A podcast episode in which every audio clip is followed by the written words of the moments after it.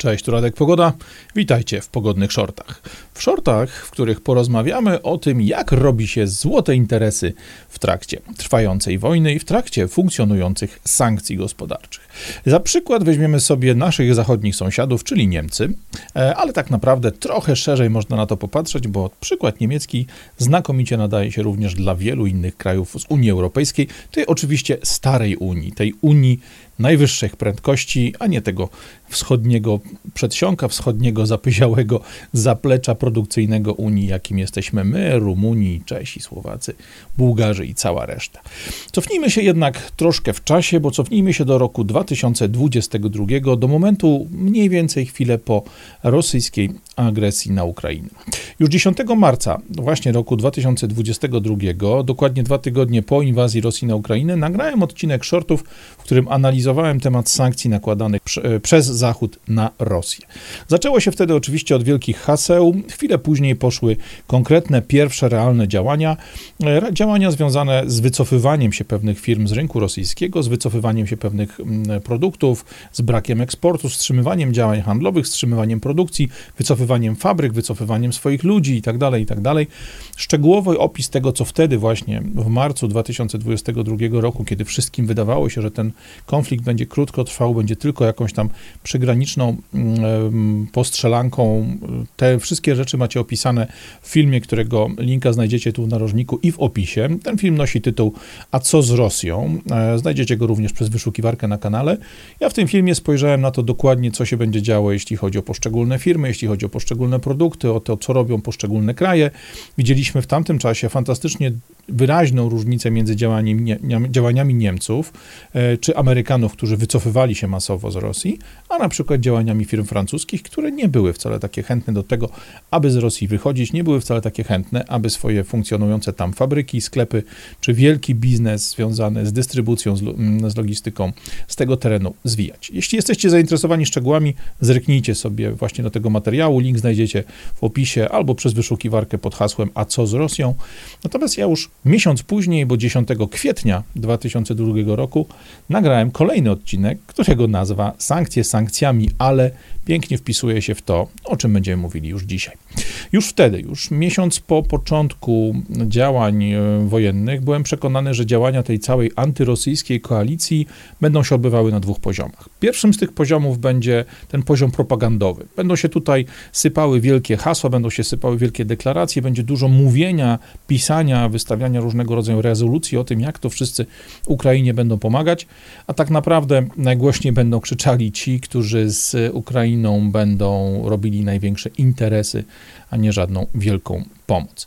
E, oczywiście ten drugi poziom, poza poziomem propagandowym, to jest ten poziom handlowy. No i tu na poziomie handlowym spodziewałem się, że tak naprawdę oprócz dostaw broni na Ukrainę, które będą największym biznesem w tamtym czasie, będzie robionych tych biznesów bardzo wiele i będzie robiony ten biznes zarówno z Ukrainą, jak i z Rosją. Różnica, różnica tylko będzie polegała na tym, że obydwa te kraje będą płacić w inny sposób.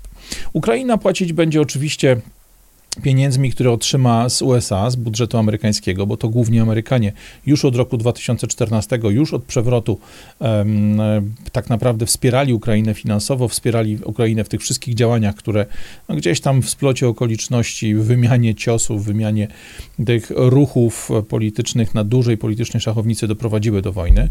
E, natomiast oczywiście pieniądze amerykańskie nie muszą płynąć tylko do amerykańskiego przemysłu zbrojeniowego czy przemysłu w ogóle, bo amerykańskie pieniądze płyną też przez Ukrainę do bardzo wielu ciekawych krajów, po to, żeby kupić sprzęt, który Ukrainie do prowadzenia wojny albo do podtrzymania jej funkcjonowania jest po prostu niezbędnie potrzebny.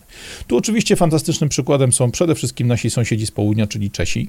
Czesi za amerykańskie pieniądze sprzedali stare radzieckie czołgi bezpośrednio na Ukrainę e, i tak naprawdę w ten sposób nie weszły ani do wojny z Rosją, no bo dostarczyły sprzęt, który tak naprawdę był zapłacony przez Amerykanów, same zarabiając na tym przyzwoitą kasę, same uwalniając sobie jakieś tam mm, rezerwy finansowe aber w zamian za sprzęt, którego przydatność polową pewnie już w niewielkim stopniu można by wykorzystać na nowoczesnym polu walki.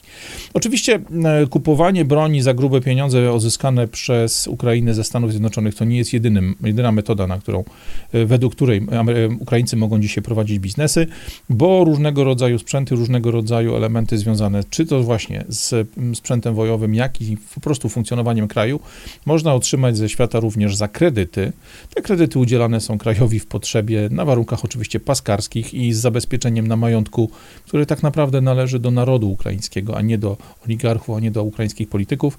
Natomiast taki sprzęt, takie zakupy można robić też za tak zwane inne aktywa. No i tu oczywiście mowa jest o tym, o ukraińskich, słynnych ukraińskich czarnoziemach, zarówno prawach własności, czyli po prostu zakupie czy otrzymaniu ziemi w zamian za różnego rodzaju usługi czy produkty, ale również o dostępie do tych czarnoziemów przy pomocy różnego rodzaju kontraktów zawieranych przez poszczególne państwa czy poszczególne firmy z ukraińskimi i zagranicznymi oligarchami, którzy te fantastycznie wydajne ukraińskie czarnoziemy trzymają w swoich rękach. Mówimy tu również o zakupach w, w, zamian za dostawy surowców ukraińskich, zarówno tych surowców kopalnych, które można wyciągnąć z podziemi, jak i surowców rolnych, czyli różnego rodzaju upraw, różnego rodzaju ziaren. Tu oczywiście fantastycznym źródłem jest zboże, fantastycznym, czy tam źródłem, fantastycznym przedmiotem do handlu jest ukraińskie zboże, są ukraińskie e, uprawy oleiste, słonecznik, niesłonecznik, wiele innych tego typu rzeczy. Natomiast mówimy też o tym, że takie zakupy można robić w zamian za kontrakty czyli za gwarancję tego, że jak się już wojna skończy, albo jak jakieś pieniądze Ukrainie, na Ukrainie się pojawią, to Ukraina kupi od danego kraju w ramach takiej wymiany jakąś technologię, jakieś produkty, jakieś e, usługi i to wszystko przepłynie. E, tak naprawdę ostatnim elementem, który wykorzystywany jest przez Ukrainę w tej wojnie, jest możliwość robienia interesów w zamian za obietnicę uczestnictwa danego kraju, uczestnictwa danej branży czy grupy firm zrzeszonych zwykle pod lobbystami w odbudowie Ukrainy. Jak w tym układzie funkcjonuje Polska, pewnie nie muszę wam mówić. E, wielu z nas, szczególnie nas, tu, że tak powiem, widzów pogodnych shortów, my mamy oczy otwarte, my wiele widzimy. Nie ma więc specjalnej potrzeby, żeby szczegółowo omawiać ten poziom trzeci, poza propagandowym i handlowym, czyli ten poziom działań frajerskich albo działań, które trzeba nazwać po imieniu, działaniami prowadzonymi przez agentury albo pożytecznych idiotów, bo Polska jest tu fantastycznym niestety przykładem kraju, który zatrzymał import węgla, węgla, który już był opłacony przez polski biznes, przez polskich przedsiębiorców i zatrzymała ten import węgla na ponad 4 miesiące, zanim zrobiła to reszta Europy, zanim reszta Europy przygotowała się do zimy, zanim reszta Europy zrealizowała zamówione i opłacone już w Rosji zakupy węgla, który pozwolił spokojnie przetrwać zimę 2022-2023. Jakie były rezultaty tej decyzji Polski, a tak naprawdę osobistej, personalnej decyzji Mateusza Morawieckiego, ówczesnego premiera? To, co przede wszystkim mieliśmy, to szaleństwo cenowe na rynku węgla, e, to wyciągnięcie pieniędzy z pustej po covid kasy państwa na to, żeby dosypać ludziom różnego rodzaju dodatki węglowe. Dodatki węglowe, które niczego nie zmieniły, bo Polacy dostali ten węgiel wielokrotnie droższy niż ktokolwiek inny na świecie i to dostali jeszcze węgiel najgorszej jakości jakości, bo ten o jakości sensownej był spokojnie wykorzystany przez wiele innych krajów. Mówimy tutaj o jednoosobowej decyzji premiera Morawieckiego, decyzji, która nie była poparta żadną analizą, i decyzji, za którą nie odpowiedział on jak dotąd przed Trybunałem Stanu, ani nawet przed sądami powszechnymi, gdzie mogliby go spokojnie pozwać e, przedsiębiorcy, których opłacony, przez których opłacony węgiel został zatrzymany na granicy polsko-rosyjskiej. Oprócz tego całego dealu, nazwijmy to na węglu, Polska zrobiła również fantastyczny interes, oddając praktycznie za, za darmo praktycznie całą broń, zostając państwem bezbronnym i zadłużając się na kolejne miliardy dolarów po to, aby odbudować stany naszej armii, aby odbudować zaopatrzenie naszej armii e, wszelkiego rodzaju sprzętem kupowanym w Stanach Zjednoczonych, w Korei czy w innu, innych ciekawych miejscach, gdzie płacimy ciężkim pieniądzem, ciężką gotówką za coś, co spokojnie moglibyśmy wykorzystać w inny sposób. Czesi mogliby być dla nas tutaj świetnym przykładem, czy właściwie są dla nas świetnym przykładem, natomiast te smutne i bolesne przykłady zostawmy sobie na inną rozmowę, a dziś skupmy się na takich, o których nie mówi dzisiaj nawet polska opozycja, nawet w Sejmie. Bo prawda jest taka, że oprócz tego poziomu zakłamanych działań, handlowych, byłem też pewien tego, że będą próby omijania sankcji, a dziś po blisko dwóch latach wojny te przewidywania, te moje przewidywania wtedy z kwietnia, marca 2022 roku zamieniły się pewność. Jak więc y, te sankcje wyglądały? Bo tak naprawdę od tego powinniśmy zacząć. Sankcje nałożono na Rosję i Białoruś. Y, tych, tymi sankcjami odjęte zostało ponad 2000 osób i instytucji. Tak, dobrze słyszycie osób, bo wiele osób z imienia i nazwiska zostało obciążone sankcjami. Tak naprawdę chodziło o kilka różnych poziomów sankcji nakładanych przez Unię Europejską i państwa Unii Europejskiej na Rosję i na Białoruś. E, przede wszystkim poszło tutaj o zamrożenie aktywów, czyli wszelkiego rodzaju majątku, wszelkiego rodzaju posiadanych przez ludzi właśnie stamtąd, z Rosji, z Białorusi, e, majątku, który funkcjonował w krajach Unii Europejskiej. Mówi się oficjalnie, że w Unii Europejskiej około 21 miliardów euro majątku zostało zatrzymanego, zamrożonego przez ten cały e, proces sankcyjny, a jeśli popatrzymy szerzej, nie tylko na Unię Europejską, ale również na pozostałe kraje grupy G7, to zamrożono również aktywa Banku Centralnego Rosji o wartości ponad 300 miliardów euro. Oprócz tej blokady aktywów mieliśmy również sankcje nałożone na handel. E, te sankcje dotknęły bardzo mocno zarówno eksportu, jak i importu rosyjskiego. E, prawie 50% eksportu rosyjskiego, czyli około 44 miliardu, miliardy euro, tak w przeliczeniu, zostały przez te sankcje zatrzymane e, i tak naprawdę na liście towarów, które zostały zablokowane przez tego typu właśnie działania sankcyjne jest tego całkiem sporo. To, co nas tak naprawdę najmocniej powinno interesować, to są tak zwane towary podwójnego zastosowania, czyli na przykład maszyny przemysłowe.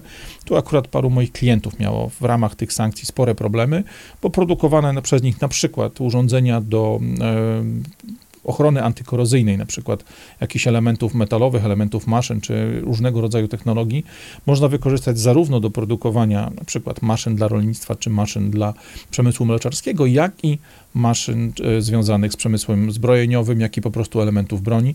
Ci ludzie, te firmy nie mogli eksportować do Rosji swoich maszyn, bo wszystko to, co mogło być tak zwanego podwójnego zastosowania, było przez te sankcje blokowane. Oczywiście e, tymi sankcjami handlowymi poddane zostały produkty technologiczne, które mogłyby być wykorzystane w systemach wojskowych, w systemach wsparcia pola walki właśnie na Ukrainie.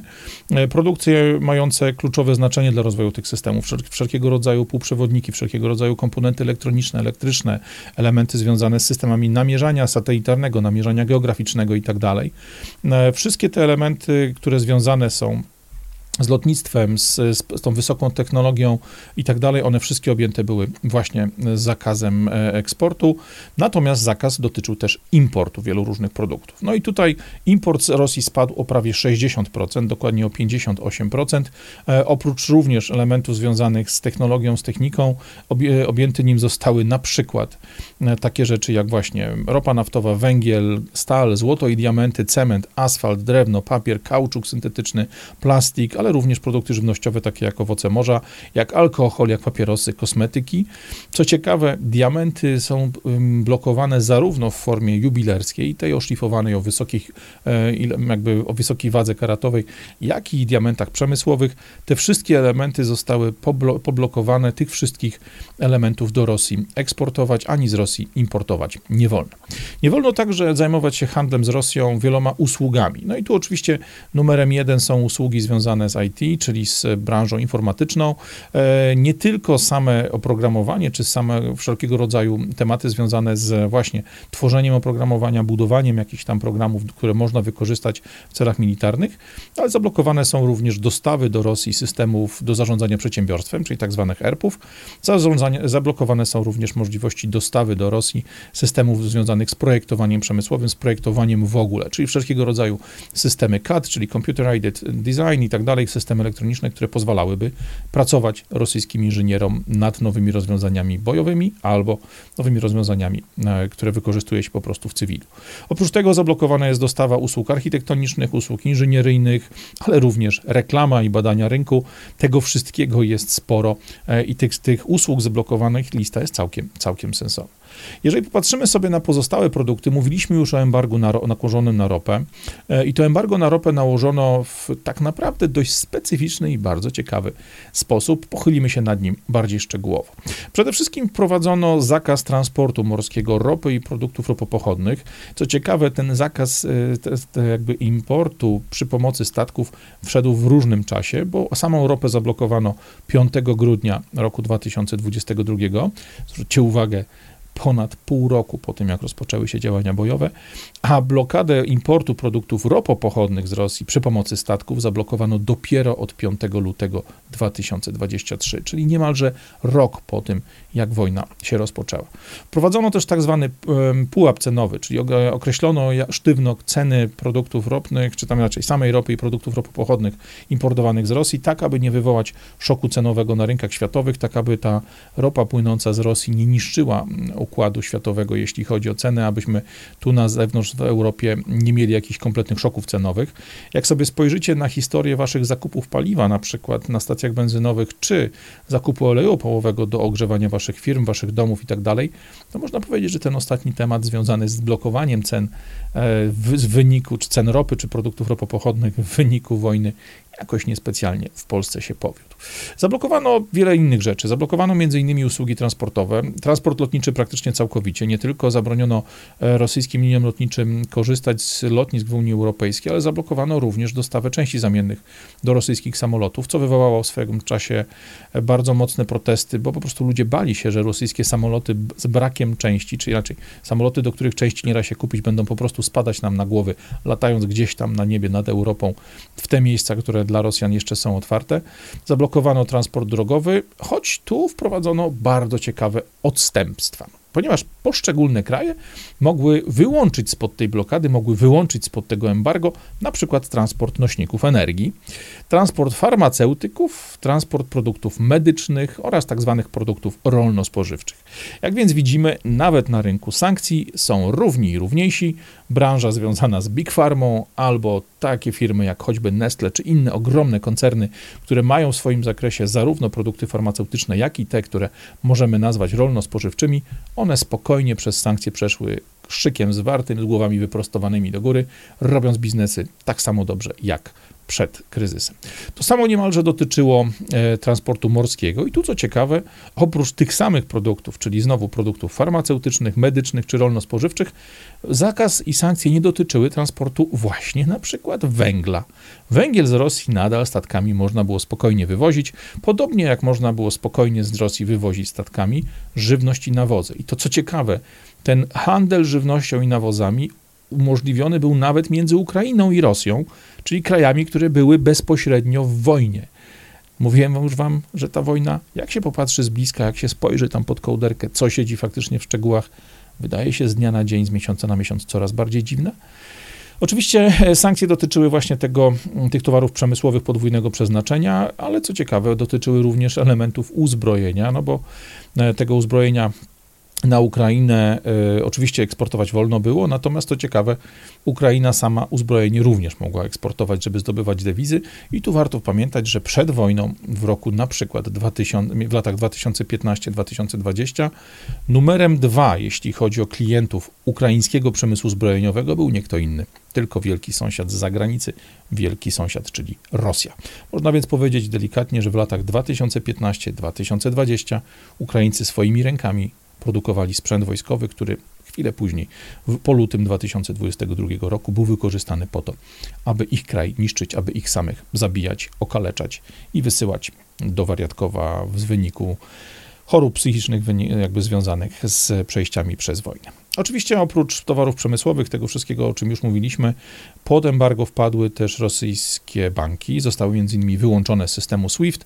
E, tym, tych szczegółowych jakby ograniczeń było znacznie więcej, co widzicie na ekranie, ale co jest ciekawe, pod ten walec sankcyjny wjechały również, czy wpadły również rosyjskie media.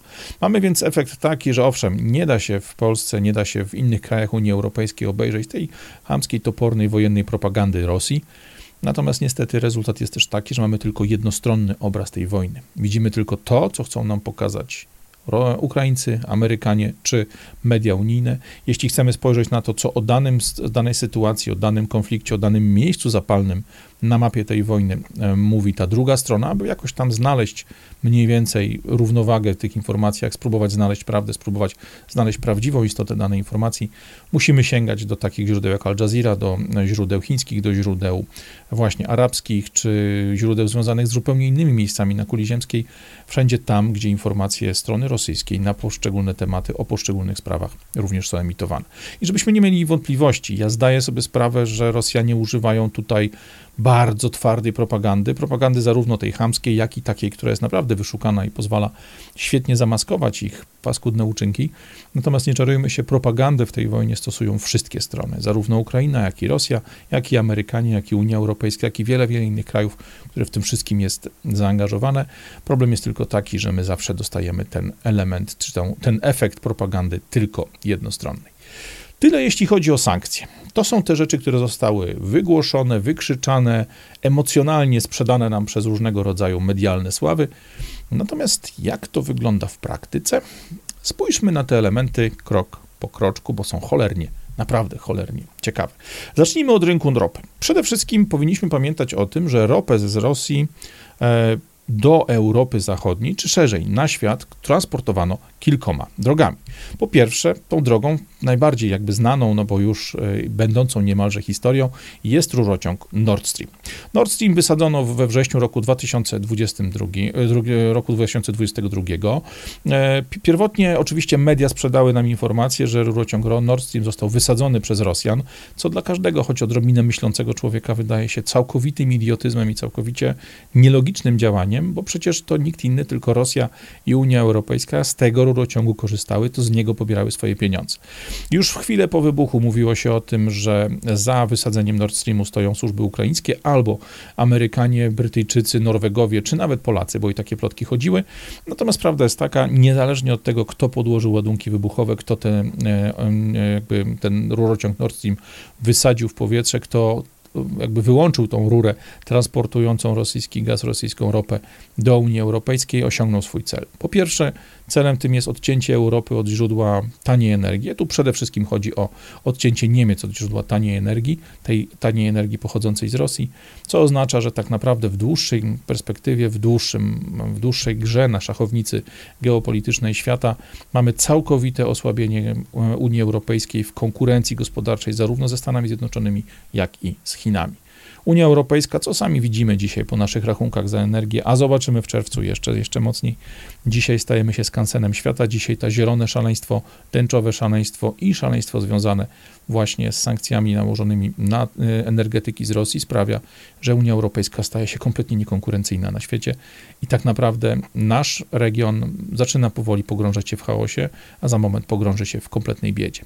Co jest ważne, wysadzenie Nord Streamu sprawiło, że Niemcy straciły dostęp do, do rosyjskiej ropy i do rosyjskiego gazu, chociaż same Niemcy wykorzystały to do tego, aby promować swoją pozycję, aby promować swoją pomoc, swoje otwarte serduszko, e, czyli powiedzieć, z ciepłego, otwartego serduszka współdziałanie z Ukrainą i już w marcu roku 2023 chwaliło się, że nie importują już prawie wcale ropy z Rosji, nie importują już prawie wcale gazu z Rosji. Tu oczywiście nikt nie mówi wprost o tym, że nie dzieje się to tylko dlatego, że wysadzono im Nord Streamy, natomiast cyfry są jednoznaczne. O ile standardowo e, Niemcy importowały rocznie około 2,8 miliona, czyli prawie 3 milionów e, ton ropy rocznie, tak po wysadzeniu Nord Streamu informacje, które Niemcy wypuścili w świat ze swoją propagandą, jak to bardzo pomagają Ukrainie w prowadzeniu wojny z Rosją, pokazali, że zamiast tych prawie 3 milionów ton, w tej chwili importują tylko 3,5 tysiąca ton z Rosji. Cała reszta pochodzi z innych źródeł. Tymi źródłami głównie była Norwegia, Wielka Brytania, Stany Zjednoczone i Emiraty Arabskie, ale również, i tu jest ciekawy pomysł, o którym zaraz pomagamy, porozmawiamy bardziej szczegółowo, źródłem ropy dla Niemiec stał się Kazachstan. I to co ważne, w Kazachstanie import ropy podskoczył rok do roku aż o 34% wzwyż. Ciekawe, prawda? Ciekawe przede wszystkim dlatego, że przecież Kazachstan to była Republika Radziecka, świetnie połączona rurociągami z Rosją, ale również świetnie, świetnie połączona rurociągami przez Ukrainę z częścią Europy Zachodniej. Można więc mieć pewne podejrzenia co do tego, czy aby na pewno w tych rurociągach płynie tylko ropa kazachska, czy jakiś miks ropy rosyjskiej z kazachską, czy wszelkiego rodzaju innych udziałowców takich biznesów. Natomiast co jest bardzo ważne i to jest coś, o czym praktycznie nikt w Polsce nie mówi. Nie mówi o tym zarówno strona pisowska, jak i strona peowska. Nie mówią o tym ludzie związani z Konfederacją, z tą trzecią siłą, która tak naprawdę jakiś odrębny komunikat puszcza. Nikt nie mówi o tym, że mimo wojny trwającej już prawie dwa lata, rurociągi, które transportują rosyjski gaz i rosyjską ropę przez terytorium objętej wojną Ukrainy, cały czas działają. Te rurociągi, które Gazprom prowadzi do, do Europy w różnych kierunkach, zarówno w stronę Polski, jak i na południe, przez Czechy, przez Austrię, przez Słowację, przez Węgry, e, kierunku, czy nawet w kierunku Bułgarii i tak dalej, i tak te wszystkie rurociągi, które przechodzą przez terytorium Ukrainy, kraju będącego w stanie wojny z Rosją, rurociągi transportujące rosyjską ropę i rosyjski gaz, są cały czas utrzymywane w stanie pełnej, sensownej pracy. Oczywiście mamy tutaj pewien spadek ilości tych e, surowców przesyłanych przez Ukrainę, ale nadal mówimy o biznesie, który toczy się na mocy umowy między Ukraińcami a Gazpromem zawartej w, w roku 2018. Ta umowa zakłada, że przez okres od 2019 do końca roku 2024, czyli roku przyszłego, przez Ukrainę Gazprom przesyłać będzie rurociągami około 40 miliardów metrów sześciennych ropy, na którym to transporcie Ukraina jako kraj zarobi około 7 miliardów dolarów rocznie. Oczywiście dziś te, e, ten transport jest już troszkę mniejszy, no bo to jest mniej więcej 1 trzecia tych ilości, które przetaczały się przed wojną, ale te 1 trzecia nadal pokrywa prawie 5% e, potrzeb całej Unii Europejskiej. Jak spojrzycie sobie na tą mapkę, to widzimy, że przez terytorium Ukrainy przechodzą dwa typy rurociągów. Czerwone to rurociągi gazowe, zielone to rurociągi przewożące czy przetransportujące ropę. Co ważne, mimo tego, że dziś trwa wojna, Ukraińcy, czyli ukraińska jakby jednostka gospodarcza, która zajmuje się obsługą tego kontraktu, obsługą tego transportu, w tej chwili, mimo trwającej wojny, twardo negocjuje stawki za przesył ropy, za przesył gazu z Gazpromem, e, bo kontrakt kończy się na koniec przyszłego roku i trzeba do takich negocjacji siadać już dzisiaj. Natomiast jak spojrzymy sobie na to, co płynie i do kogo płynie ta ropa, do kogo płynie ten gaz przez rosyjskie rurociągi wiodące na teren, przez teren Ukrainy, to mamy bardzo ciekawe informacje, o których nikt w Polsce nie mówi. Austriacy wrócili niedawno do takiego samego poziomu transportu ropy z Rosji i gazu z Rosji, jak był przed wojną. Węgrzy nie tylko na co dzień korzystają z tych źródeł, bo są to dla nich jedyne źródła energii. E, w tej chwili Węgrzy mają około 4,5 miliarda metrów sześciennych e, ropy importowanej z Rosji przez Ukrainę, przez te rurociągi w, w skali roku. Natomiast Węgrzy chwilę temu w maju podpisali nowy kontrakt z Gazpromem na dalsze, na większe ilości tych surowców, które będą wykorzystywali na, swój, na swoje potrzeby. Jeśli popatrzymy sobie na listę odbiorców tego gazu, jeśli popatrzymy sobie na listę odbiorców tej ropy, to widzimy tam Węgry, to widzimy tam właśnie Austrię, widzimy Słowację, widzimy Włochy, wiele, wiele, wiele innych krajów Unii Europejskiej, które w ten sposób mimo trwającej wojny przez rurociągi położone na terenie Ukrainy rosyjski gaz, rosyjską ropę nadal importują. E, a co by się stało, gdyby tak naprawdę ten import został zatrzymany? Co by się stało, kto by skorzystał e, z takiego zatrzymania importu? No tu oczywiście zadajemy stare rzymskie pytanie cui bono, kto skorzysta? No i na tą, tu na listę wchodzą natychmiast takie kraje jak Stany Zjednoczone i Katar, bo tylko one są dzisiaj w stanie dostarczać własne, własną ropę, własny gaz e, statkami gazowymi, statkami do transportu ropy, tankowcami do tych wszystkich krajów. Co jest istotne, jeśli mówimy o zaopatrzeniu w ropę i zaopatrzeniu w gaz Unii Europejskiej, to bardzo ciekawego wywiadu również w maju 2023 udzielił dla Politico e, Oleksiy Ciernysow, e, człowiek, który jest prezesem Naftogazu, takiej ukraińskiej organizacji, ukraińskiej firmy, która zajmuje się właśnie tym przesyłem e, energetyków, czyli gazu i ropy do Unii Europejskiej. On powiedział wprost, że dziś Ukraina widzi dla siebie miejsce w tym łańcuchu dostaw produktów energetycznych czy surowców energetycznych dla Unii Europejskiej, to miejsce, które do tej pory zajmowali Rosjanie. Ukraińcy chcieliby sami pozyskiwać gaz i ropę na terenie swoich gazo i roponośnych złóż, chcieliby postawić nowoczesny przemysł wydobywczy gazu i ropy, na pewno przy pomocy takich wielkich tuzów światowych jak e, koncerny naftowe ze Stanów Zjednoczonych, z Holandii typu Shell czy z Wielkiej Brytanii. Oni sami, jak mówi pan Oleksiej Czernyszow, chcieliby sprzedawać takie ilości ropy i gazu do Unii Europejskiej, jakie kiedyś sprzedawała Rosja. I teraz cały ten temat związany z rurociągami pewnie u wielu z Was wywołał niemałe zdziwienie. Ale wiedzmy, że to nie jest jedyne źródło E, czy jedyny sposób na to, w jaki sposób można omijać sankcje, w jaki sposób Rosja, mimo tych wszystkich pięknych słów, mimo tych wszystkich energicznych i emocjonalnych wykrzy wykrzykiwań ze strony unijnych biurokratów, ze strony niemieckich, czy francuskich, czy jakichkolwiek innych urzędników, robi spokojnie dalej świetne interesy, bo import przy pomocy statków, czy przy pomocy właśnie rurociągów, to nie jest jedyna metoda na to, aby sobie spokojnie radzić z sankcjami. E, organizacja Global Witness, taki NGO, który przygotowuje informacje na temat skuteczności pewnych typów polityki na świecie, e, sporządziła, e, sporządziła raport, w którym przeanalizowała bardzo mocno właśnie rynek przesyłania, czy rynek eksportu produktów związanych z ropą, produktów związanych właśnie z przetworami ropy naftowej, z przetworami gazowymi, w tym na przykład nawozów i tak dalej, i tak dalej, z Rosji na zewnątrz, do krajów przede wszystkim położonych w tak zwanym, na tak zwanym zachodzie. I co im wyszło z tego raportu? Okazało się, że tutaj głównymi dwoma sprawcami potencjalnego zamieszania są kraje takie jak Turcja i Indie. Sama Turcja w stosunku do roku 2021 swój eksport ropy i produktów ropopochodnych do Unii Europejskiej podniosła o 50%.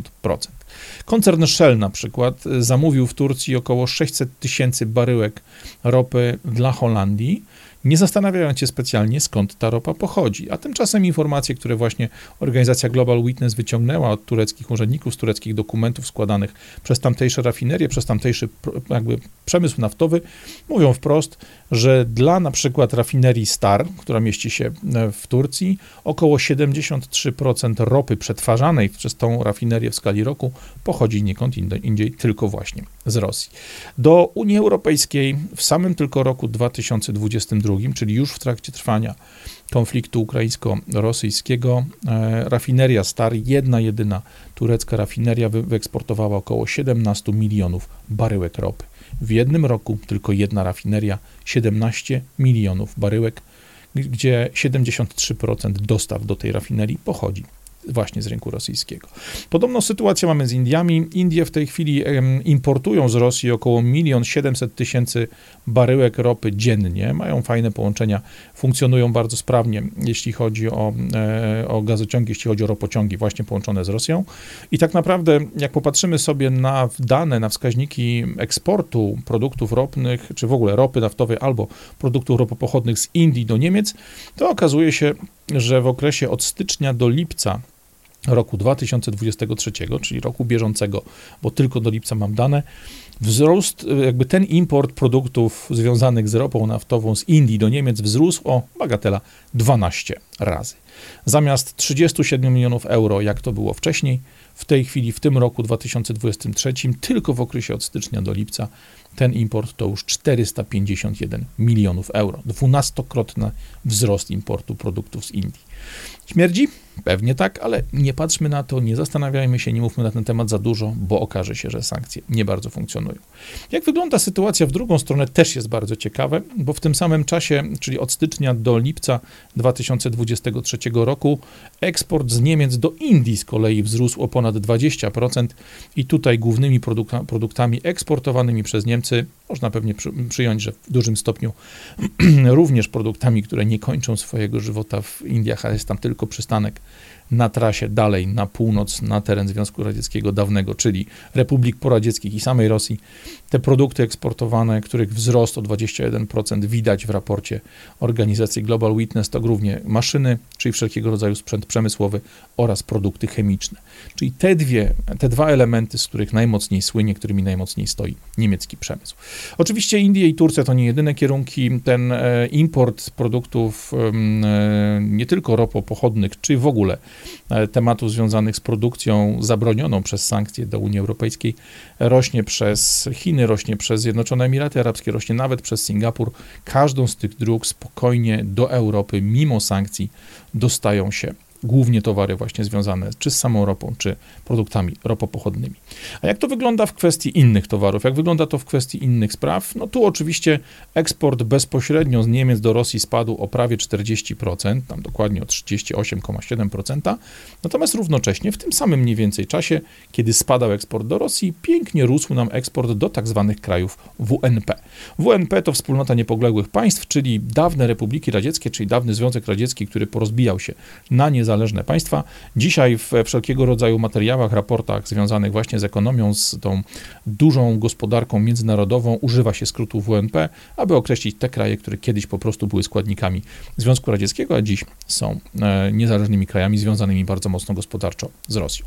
Kiedy więc eksport do Rosji spadł o 40%, to eksport do tych krajów WNP wzrósł o procent 30. I co tutaj wyjeżdża najczęściej? No tak naprawdę znowu powtórka z rozrywki, czyli te produkty, te elementy, które, z których Niemcy najbardziej słyną.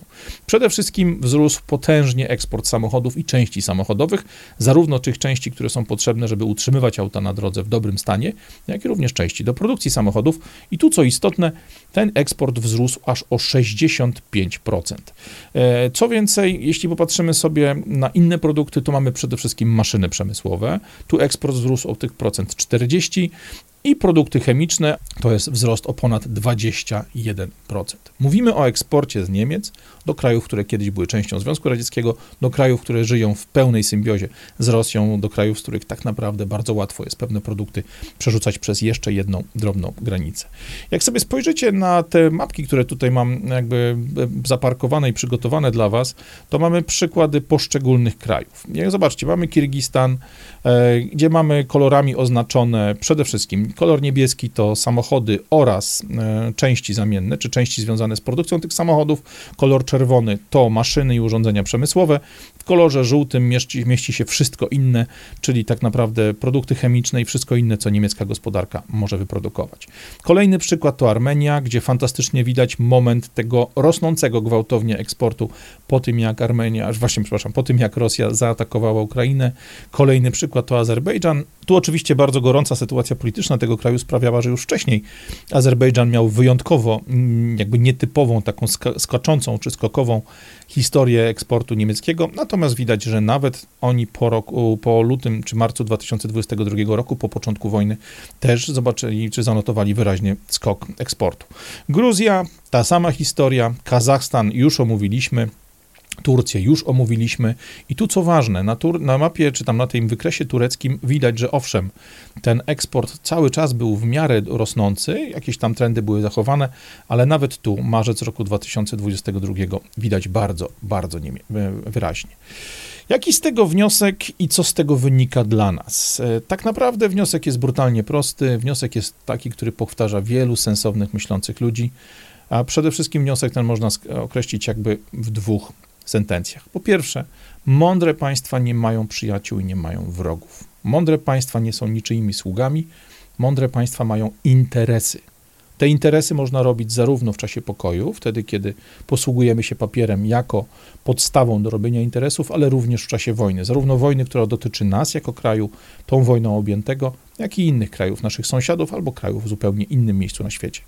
Tak naprawdę niespokojne czasy czasami bardzo często są gwarancją tego, że mądrym państwom, mądrym ludziom siedzącym w administracji takich państw udaje się robić interesy, które fantastycznie pomagają ich własnemu narodowi w tym, aby wychodził na niezależność, w tym, aby uzbrajał się zarówno w broń, jak i zaplecze finansowe, zaplecze polityczne, aby budował swoją pozycję w tych czasach niespokojnych na czasy, które będą tą, z tej pozycji pozwalały korzystać. I tu nie obrażajcie się na mnie, czy nie oburzajcie się, że mówię o takich rzeczach, gdzie tam giną ludzie, ale patrzcie na samą Ukrainę. Ukraina, mimo tego, że ich, jej obywatele są mordowani, zabijani, właściwie nie mordowani, a zabijani w konflikcie wojennym, że są okaleczani, trafiają do psychiatryków, trafiają na fotele inwalidzkie, czy są przykuwani do łóżek w wyniku ran, w wyniku obrażeń poniesionych w czasie wojny, zarówno na froncie, jak i przez różnego rodzaju bombardowania, czy szkody poczynione dookoła konfliktu, Ukraina mimo tego robi nadal interesy z Rosją. Zarabia 7 miliardów dolarów rocznie na przesyłaniu rosyjskiej ropy, rosyjskiego gazu do krajów Unii Europejskiej. Takie interesy się robi. Robi się je po cichu, robi się je bez egzaltacji, bez ochów, achów, wzdychania i krzyków niedorozwiniętych i niedoświadczonych, niemyślących sensownie aktywistów. Robi się to w imię interesu narodowego, w imię interesu po prostu ludzi, którzy w danym kraju funkcjonują. Natomiast tutaj oczywiście przychodzi na myśl od razu sentencja e, pana redaktora Michalkiewicza, że państwa na świecie dzielą się na dwie kategorie: na państwa poważne i państwa pozostałe. No my niestety musimy po rezultatach tych dwóch lat już trwającego konfliktu ukraińsko-rosyjskiego stwierdzić, że Polska należy do państw pozostałych. Czy my w ogóle możemy wyrwać się na niezależność? No tu oczywiście pewnie możliwa jest dłuższa dyskusja. Natomiast jeśli jest tak, jak, mówi, jak mówił z sejmowej mównicy poseł Brown, i co ważne, nigdy go za te słowa nie ścigał, więc pewnie jest w tym jakaś odrobinka prawdy. Jeżeli mamy w taką sytuację, że Polacy zamienili w wyborach jednego niemieckiego agenta na drugiego, bo w roli premiera wcześniej był agent Stasi o pseudonimie Jakob albo Student i został zastąpiony przez agenta BND, czyli również niemieckiej służby specjalnej o kryptonimie Oskar. Mówimy o słowach, które powiedział poseł Rzeczpospolitej na mównicy polskiego Sejmu otwarcie do kamer. Nikt nie zareagował, nikt go za to nie ścigał. Jeżeli mówimy o takiej sytuacji, to niestety odpowiedź brzmi nie. Polska nie może się wyrwać na niezależność, nie może się wyrwać na samodzielność, bo jeżeli jest całkowicie owładnięta, jeżeli jest całkowicie obezwładniona przez jednokierunkowe, bezalternatywne sojusze, jeżeli jest obezwładniona i ogarnięta agentami czy posłusznymi, pożytecznymi idiotami, którzy działają na rzecz Unii Europejskiej, a tak naprawdę za pośrednictwem Unii, głównie na korzyść Niemiec, na, działają na korzyść Stanów Zjednoczonych, bo to stamtąd dziś pochodzi bardzo wiele decyzji, które Polski dotyczą zarówno w kwestiach militarnych, jak i kwestiach na przykład właśnie dostaw gazu, dostaw ropy czy innych kluczowych dla nas technologii czy surowców. Jeżeli jesteśmy również oddani przez takich ludzi pod działanie czy we władzę innych sił, takich miejsc jak Bazylea, czyli Światowe Centrum tak naprawdę finansowe, kontrolujące wszystkie banki centralne na świecie, jeżeli działamy pod e, kuratelą czy pod butem Nowego Jorku i Ligi Antydefamacyjnej albo organizacji żydowskiej, żydowskich, choćby takich jak Chabad Lubawicz, to jakie mamy szanse, jakie mamy możliwości wyrwania się na niezależność, wyrwania się na samodzielność. Rządzą nami ludzie, którzy od lat, od już ponad 30 lat, jasno pokazują, że interes narodowy, interes naszego państwa, naszego narodu jest dla nich gdzieś na odległym końcu listy tych interesów, o które muszą na co dzień dbać. Co możemy z tym zrobić? Co możemy za- zrobić my sami, te małe mróweczki, ci mali obywatele, którzy funkcjonują na dzisiaj w kraju, który jak widać jest całkowicie uwikłany i obezwładniony przez ludzi, którzy trzymają nas za twarz, tak naprawdę możemy robić to, o czym mówię Wam co chwila. Możemy informować się nawzajem, pokazywać te informacje szerszej grupie ludzi, po to, żeby oni również otworzyli oczy i zobaczyli, jak bardzo odbiega to, co mówią nam media, zarówno te stare media typu telewizja, radio czy prasa, jak i nowoczesne media oparte o sieci społecznościowe, czy o choćby, nie wiem, informacje transmitowane przez YouTube i tak dalej, i tak dalej. Możemy wypominać takie informacje kandydatom na polityków. Nie zapomnijcie, że za chwilę wybory do samorządów i wybory do Parlamentu Europejskiego. Spokojnie możemy tym ludziom, którzy przyjdą, prosić nas o podpisy, o głosy, zadawać pytania, niewygodne pytania o to, jak zamierzają funkcjonować właśnie na wzór niemiecki czy na wzór innych krajów, korzystać z tego embarga, korzystać z sankcji. Natomiast co jest bardzo ważne, nawet jeżeli wy sami nie możecie takich informacji rozsyłać dalej, albo po prostu się tego boicie, ja sam praktycznie co tydzień dostaję informacje przez LinkedIna, przez Twittera, przez inne tego typu miejsca e, od ludzi, którzy piszą mi wprost. Panie Radku, oglądam pańskie filmy, bardzo się zgadzam z tym, co pan pisze, co pan mówi, co pan e, publikuje, ale niestety pracuję w takiej firmie, że albo moje HR-y, albo ludzie z polityki, którzy moją firmą zarządzają, każdą taką informację przekazaną otwarcie potraktowaliby jako poważne wykroczenie, byłby to albo koniec mojej kariery, albo wręcz straciłbym tą robotę.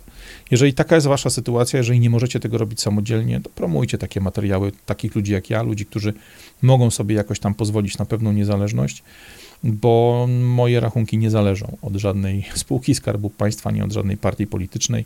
Na moje szczęście nauczyłem się zarabiać na swój los swoimi siłami, swoją głową, swoimi umiejętnościami i doświadczeniem.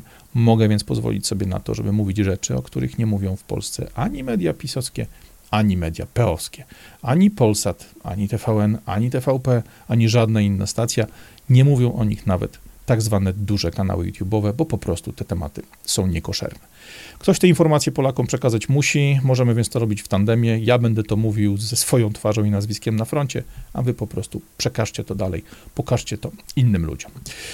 Tyle jeśli chodzi o kwestię sankcji. Pewnie temat jest na tyle pojemny, na tyle duży, że można do niego wracać jeszcze wielokrotnie. Natomiast ja na pewno będę do niego wracał, jak będzie do temu, ku temu konkretna okazja.